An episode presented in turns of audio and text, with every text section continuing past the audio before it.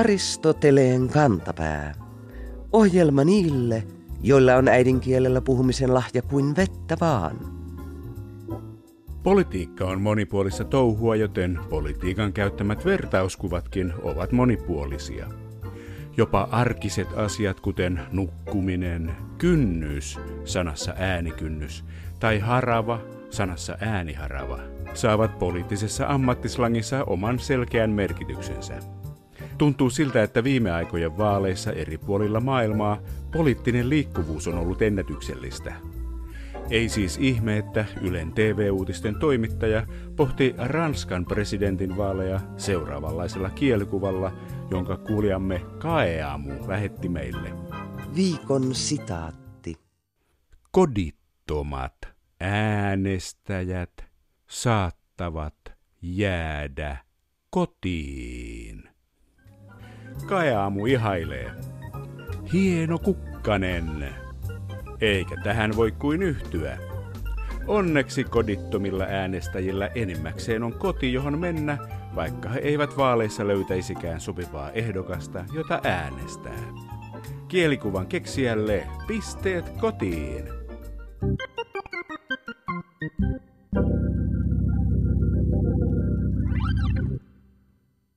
Nykyään puhutaan paljon totuuden jälkeisestä ajasta, joten menneisyydessä on ollut varmasti myös totuutta edeltävä aika. Ainakin 1600-luvulla, ennen kuin tieteen tekemisen sääntöjä oli kehitetty kauhean pitkälle, varsinkaan historian kirjoituksessa ei aina välitetty faktoista. Yksi Suomen varhaishistorian tärkeitä lähteitä on Johannes Messeniuksen Kajaanin linnassa maanpaossa kirjoittamassa Skandinaavien historiikissa – Ainoa ongelma on se, että Messienius edusti niin sanottua goottilaista historiankirjoitusperinnettä, ja sen päämäärä ei ollut tutkia, mitä menneisyydessä oli tapahtunut, vaan todistaa, että puheena oleva kansa polveutui raamatusta. Niinpä Messieniuksen sanoja pitää epäillä, mutta toisaalta hän käytti ihan oikeita vanhoja lähteitä, joita ei enää ole olemassa. Joka tapauksessa Messenius esitti luettelon Suomen kuninkaista, jotka ovat hallinneet täällä ammoisina aikoina. Kuninkaita olivat muun muassa Forniot, Fernioti, Snio, Altus, Amund, Tengil, Sumble, Kuuso ja Dumber, joka oli Messeniuksen mukaan Suomen 15 kuningas. Messenius mainitsee myös Kvenlandin eli Kveenien maan eli Kainuun, joka oli myyttisten Amazonien maa. Kveenit, eivätkös he asu Norjassa eivätkä Kainuussa? Norjan yleisradioyhtiön sääpalvelunkin sivuilta löytyy ennustukset kummankin norjan kielen lisäksi saameksi, englanniksi ja kveeniksi. Sieltä löytyy muun muassa meteogrammi seuraaviitten 48 tiiman aikana. Tuulen suunnat voivat olla etelä, vestaetelä ja öystäetelä. Tutka on raadari, yleisnäkymä, ylheisnäkymä ja kesäkuu on juunikuu.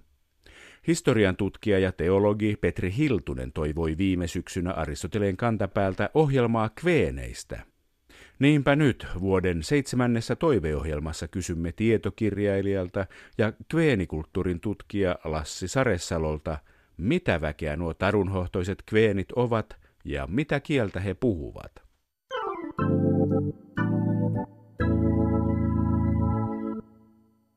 Tietokirjailija ja kveenikulttuurin tutkija Lassi Saressalo, mikä ihme on kveenin kieli?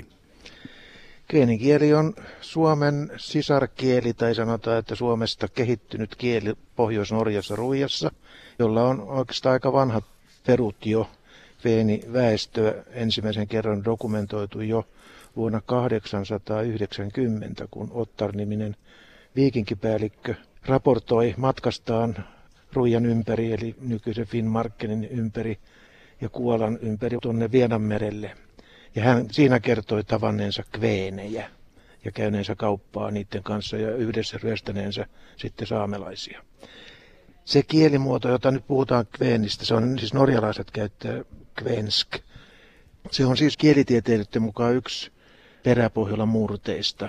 Kveenit itse haluavat pitää sitä omana kielenään ja se sallittakoon. Peräpohjolan murre. Siis olivatko he muuttaneet jo 890 Suomesta sinne Jäämeren rannalle? No tässä on vähän semmoinen kuin historian tutkijat, jotka ei ole vielä ihan selville. Odotetaan, että tuolla Pohjanlahden perukalla on ollut semmoinen kuin muinaiskainun kansa, jolla on ollut kontaktit tietenkin sitten merelle. Eli sieltä löytyy semmoinen kuin muinaiskainulaisten, ei siis Kainuun, vaan kainulaisten kansa, jolla on ollut yhteyksiä jäämerelle. Ja mun oma teoria on se, että kun siellä on muun muassa semmoinen vuono, jonka nimi on Kvään Angen, eli kveenivuono, niin se anger siinä, se, joka merkitsee vuonoa, niin sitä on ollut käytössä tuonne tuhatluvulle asti. Mutta muun muassa Islannissa, joka asutettiin sitten tuhatluvulla, niin käytetään jo fjord-sanaa, joka tarkoittaa siis vuonoa.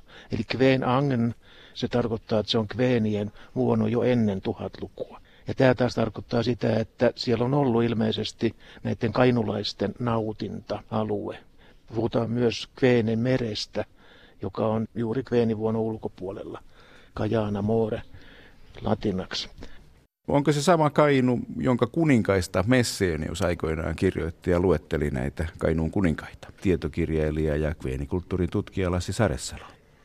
Kyllä mä luulen, että se voisi olla nimenomaan, koska myös noissa Norjan muinaisrunoissa puhutaan kainulaisten kuninkaista. Siis kuningashan tarkoitti heimopäällikköä tietenkin, eikä tämmöistä kruunupäätä.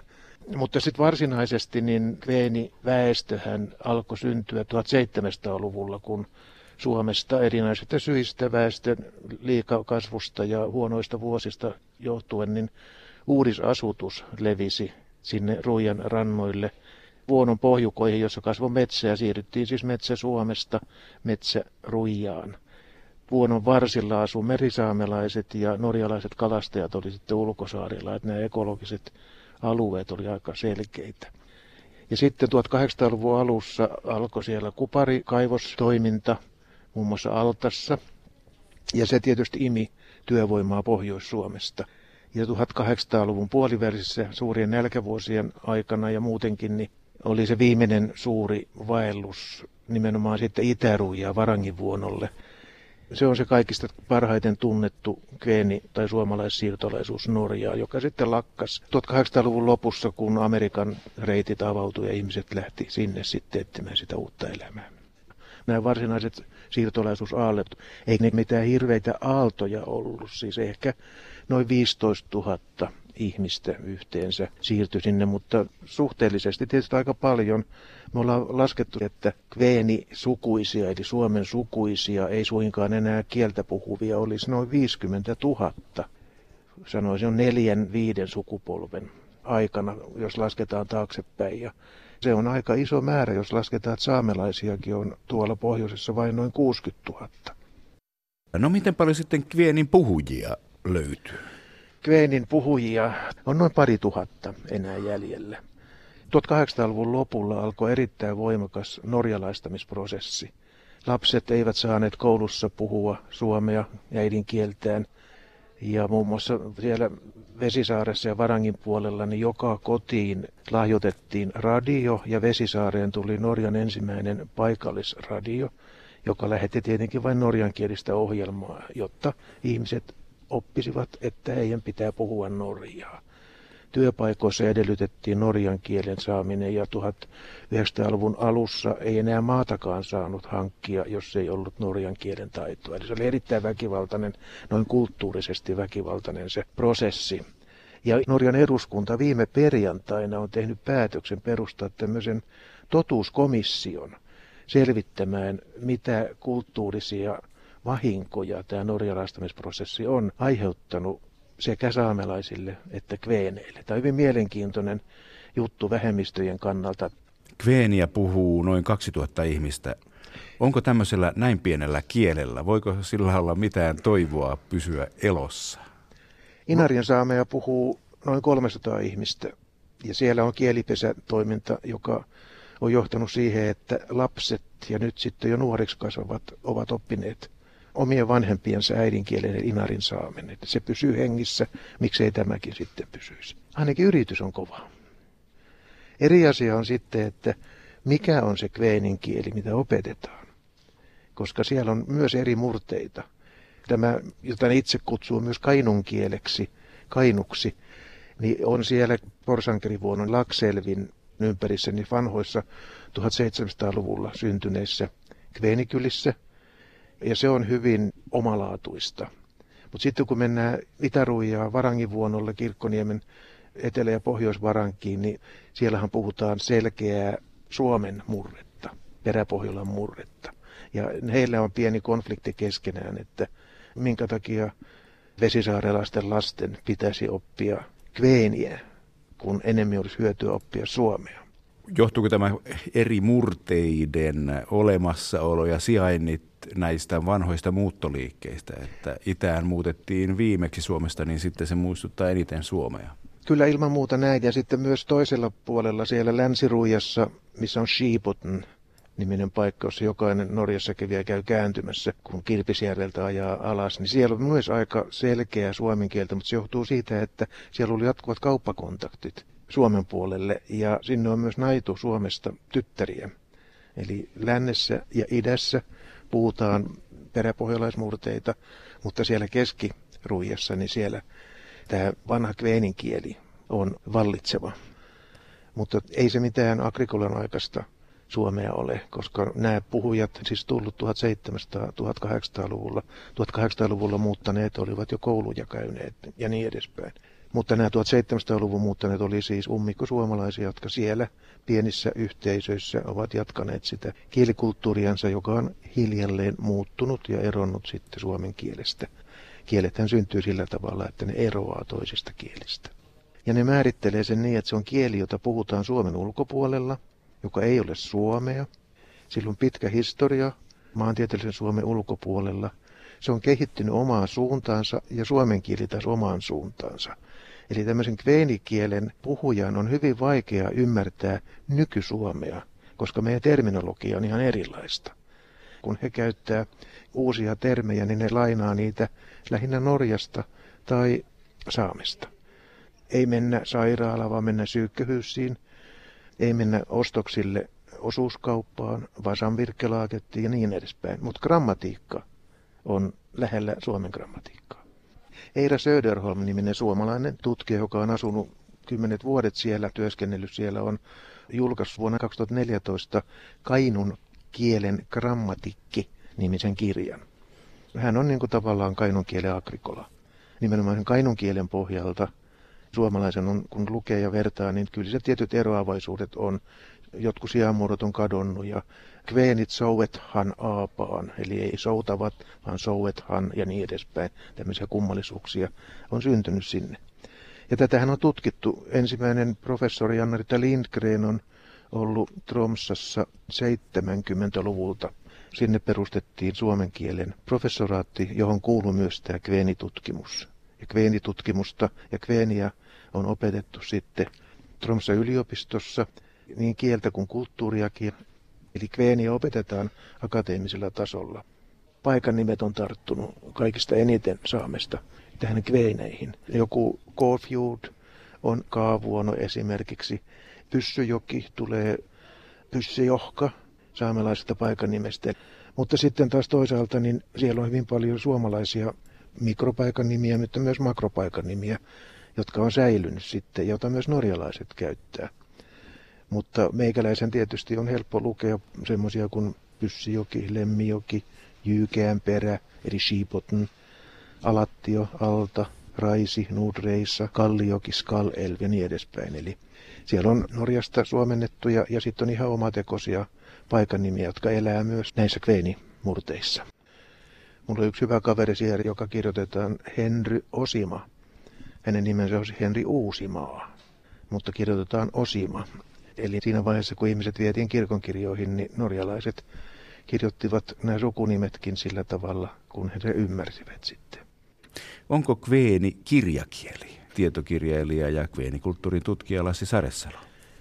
Kveenin kielellä on kirjoitettu tämmöinen Alf Nielsen Börskuk, nyt jo vainaja, oli ensimmäinen, joka julkaisi kolme romaania nimenomaan tällä Pyssyjoen, eli tällä kainunkielisellä kveenialueella. Ja myös semmoinen kuin Agnes Erikseen on kirjoittanut lastenkirjoja kveenikielellä.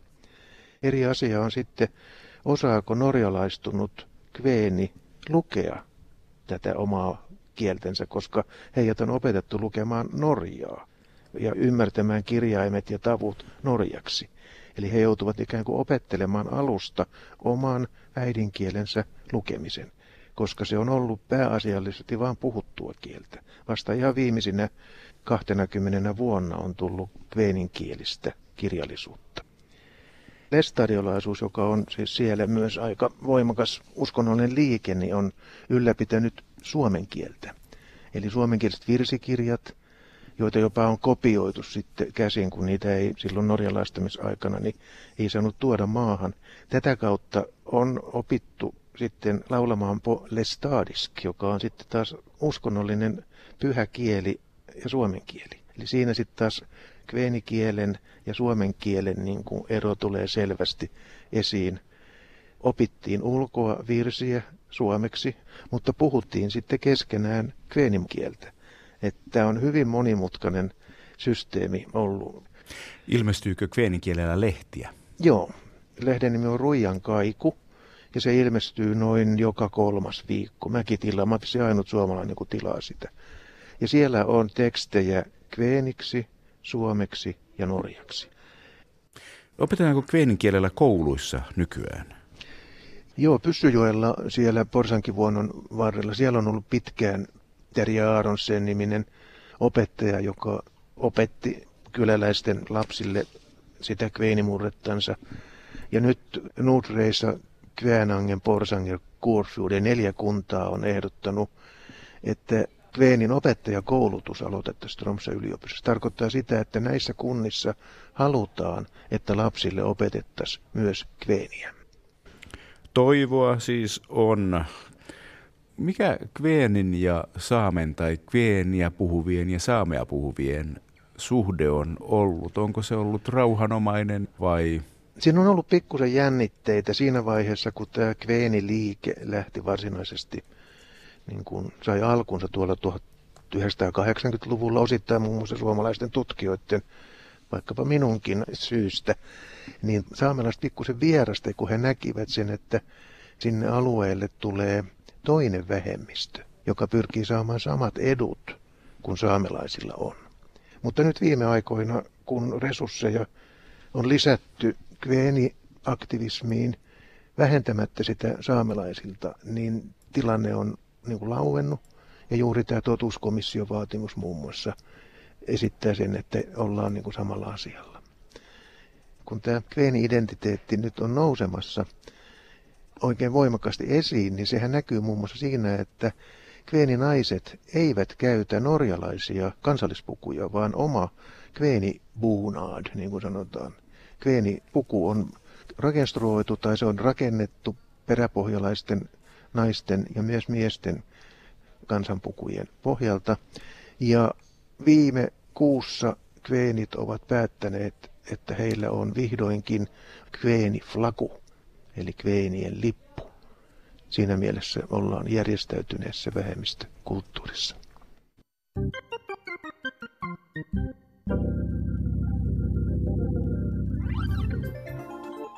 Aristoteleen kantapää suosittelee kuuntelemaan ohjelmiaan myös kesällä, milloin ja missä huvittaa.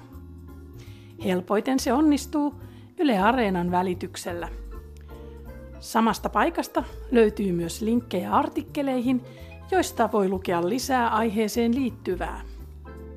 Aristoteleen kantapään Facebook-sivulla ja ryhmässä voit käydä keskusteluja kielen kummallisuuksista. Muistetaan sielläkin, että suomen kieli on iloinen asia.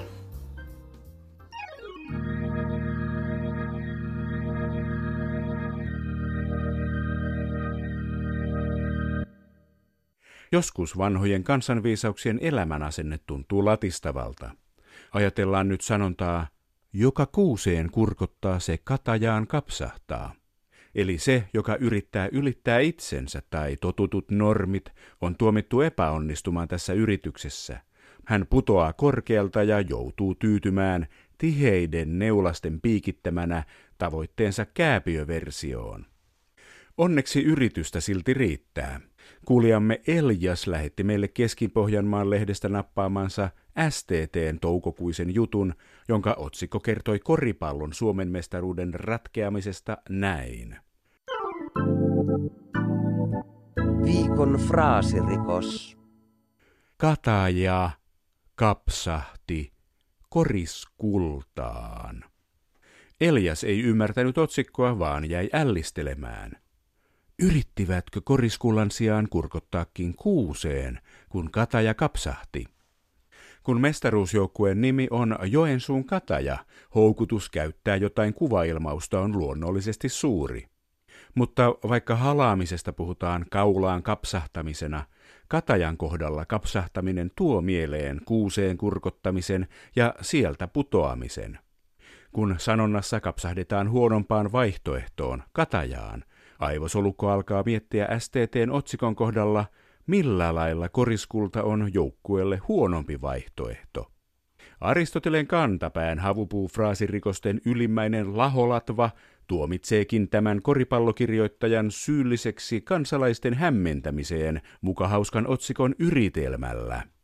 Rangaistuksena on sisäänheitto vastustajalle, olkaa hyvä. Peli jatkuu.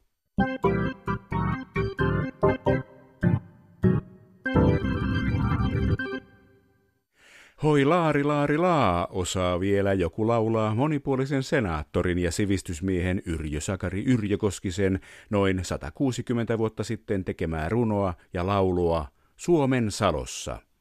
Mutta vanha laari maailma kylvyineen ja satoineen ei enää ole kansalle kovin tuttua kauraa. Ystävämme Olavi V. lähetti meille Karjalainen lehdestä napatun toukokuisen leikkeen, jossa iloittiin siitä, miten Pohjois-Karjalan yritysten liikevaihto on kasvussa kaikilla toimialoilla. Jutun otsikko kuului näin. Viikon sitaattivinkki. Laariin sataa joka suunnalta. Olavi V. ihmettelee ilmausta.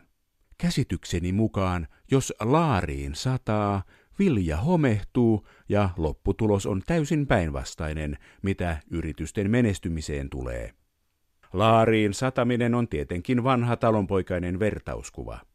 Se on peräisin sääviisaudesta, joka kuuluu kokonaan näin.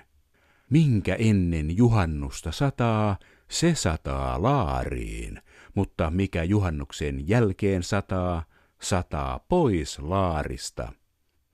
Voiko sade ennen juhannusta siis aiheuttaa viljan homehtumisen? Tuolloin edellisestä sadonkorjuusta on kulunut lähes vuosi ja kevätkylvöt on juuri tehty. Niinpä laareissa ei juhannuksen alla ole mitään, mikä homehtuisi. Joudummekin nyt korjaamaan Olavia, että kyllä laariin sataminen viittaa siihen, että kesäkuussa kasvit kasvavat vauhdilla, kun vain saavat lämpöä ja vettä, ja mahdollisuudet saada viljalaarit syksyllä täyteen paranevat. Myöhemmin kesällä liiallisista sateista taas voi viljasadon kannalta olla haittaa. Toivokaamme siis, että Pohjois-Karjalassa talouskasvu jatkuu kohisten myös juhannuksen jälkeen.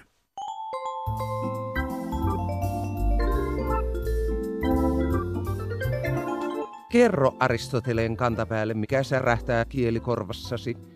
Tee se internetissä osoitteessa www.yleradio1.fi kautta Aristoteles tai lähetä postikortti PL 58 00024 Yle. Aristoteleen kantapää selvittää, mistä kenkä puristaa.